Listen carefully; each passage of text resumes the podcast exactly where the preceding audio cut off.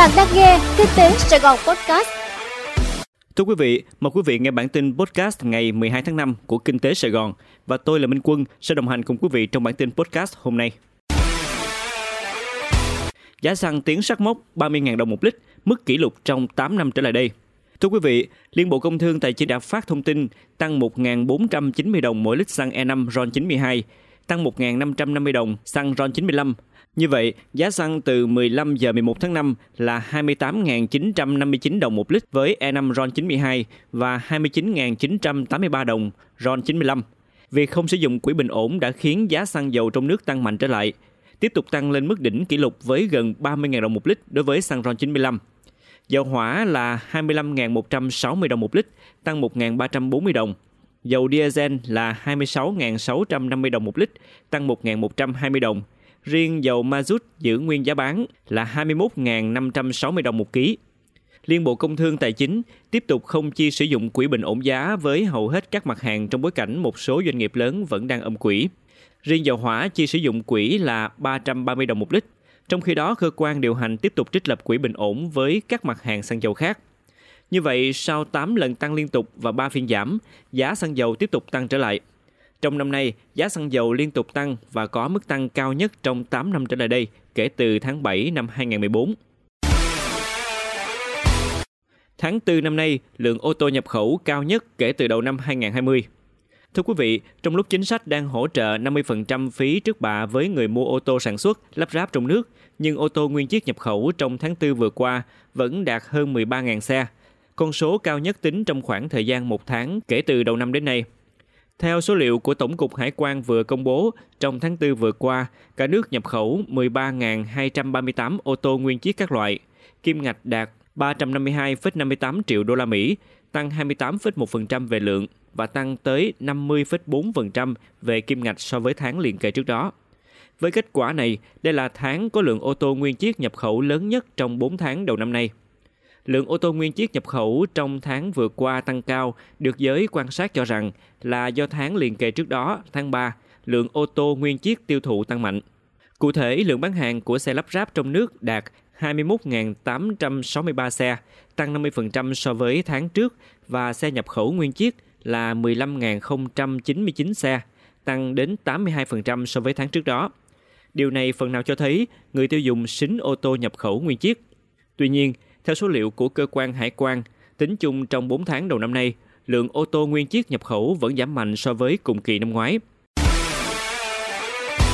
Bộ Tài chính đề nghị thành phố Hồ Chí Minh xem xét lại đề án thu phí cảng biển. Thưa quý vị, Thứ trưởng Bộ Tài chính Vũ Thị Mai đã ký văn bản hôm 6 tháng 5 cho biết, Bộ Tài chính đã nhận được văn bản của Ủy ban Nhân dân tỉnh Đồng Nai, Cục Hải quan tỉnh Bình Dương, Ban Nghiên cứu Phát triển Kinh tế Tư nhân, Ban 4 thuộc Hội đồng Tư vấn Cải cách Thủ tục Hành chính của Thủ tướng Chính phủ về đề án thu phí của thành phố Hồ Chí Minh. Các văn bản này báo cáo Bộ về một số bất cập tác động tiêu cực đến hoạt động của doanh nghiệp từ việc thu phí sử dụng hạ tầng cảng biển tại thành phố Hồ Chí Minh. Trước đó trong tháng 3 và tháng 6 năm ngoái, Bộ đã có công văn gửi thành phố Hồ Chí Minh nêu rõ việc quy định mức phí chênh lệch giữa hàng hóa xuất nhập khẩu mở tờ khai tại thành phố Hồ Chí Minh và mở tờ khai tại các địa phương khác gây bất bình đẳng, có sự phân biệt đối xử. Tại điều 8 luật phí và lệ phí quy định, mức phí được xác nhận cơ bản, đảm bảo bù đắp chi phí có tính đến chính sách phát triển kinh tế xã hội của nhà nước trong từng thời kỳ, đảm bảo công bằng, minh bạch và bình đẳng.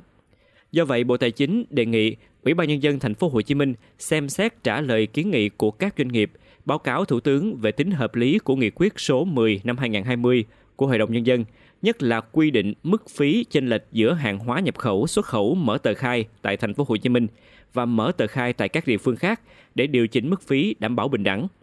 Đồng thời rà soát nội dung hiệp định vận tải đường thủy Việt Nam Campuchia để điều chỉnh nghị quyết thu phí đảm bảo công bằng, bình đẳng và phù hợp quy định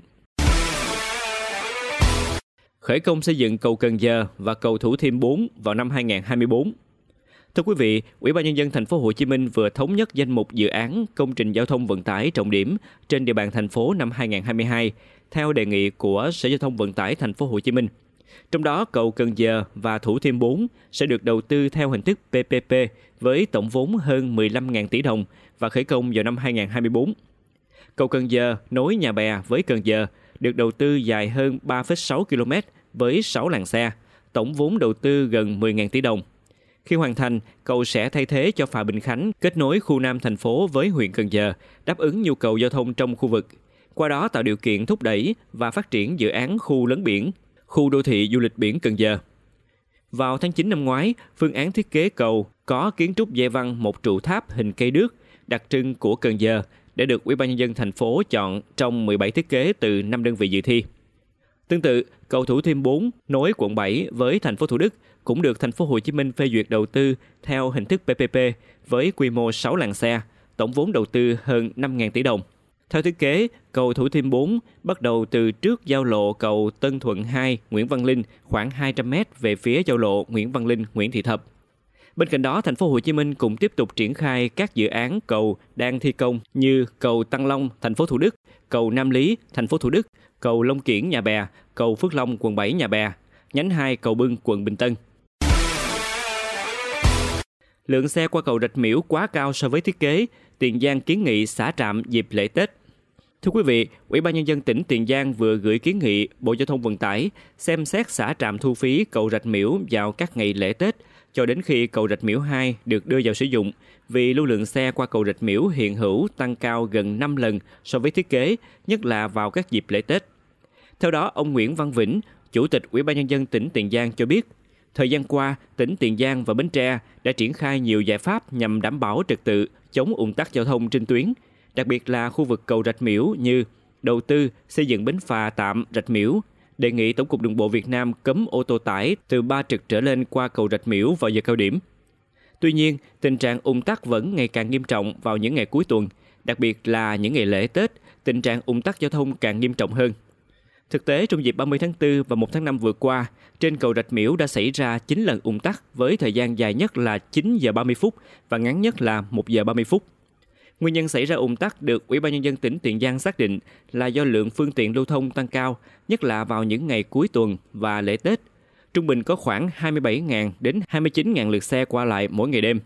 Trong khi đó, thiết kế cầu khi đưa vào sử dụng năm 2009 chỉ là 6.000 lượt xe mỗi ngày đêm, tức hiện đã tăng gần 5 lần nên kết cấu cầu đường chưa đáp ứng được nhu cầu đi lại của phương tiện. Quý vị vừa nghe xong bản tin podcast của Kinh tế Sài Gòn. Hẹn gặp lại quý vị trong bản tin ngày mai.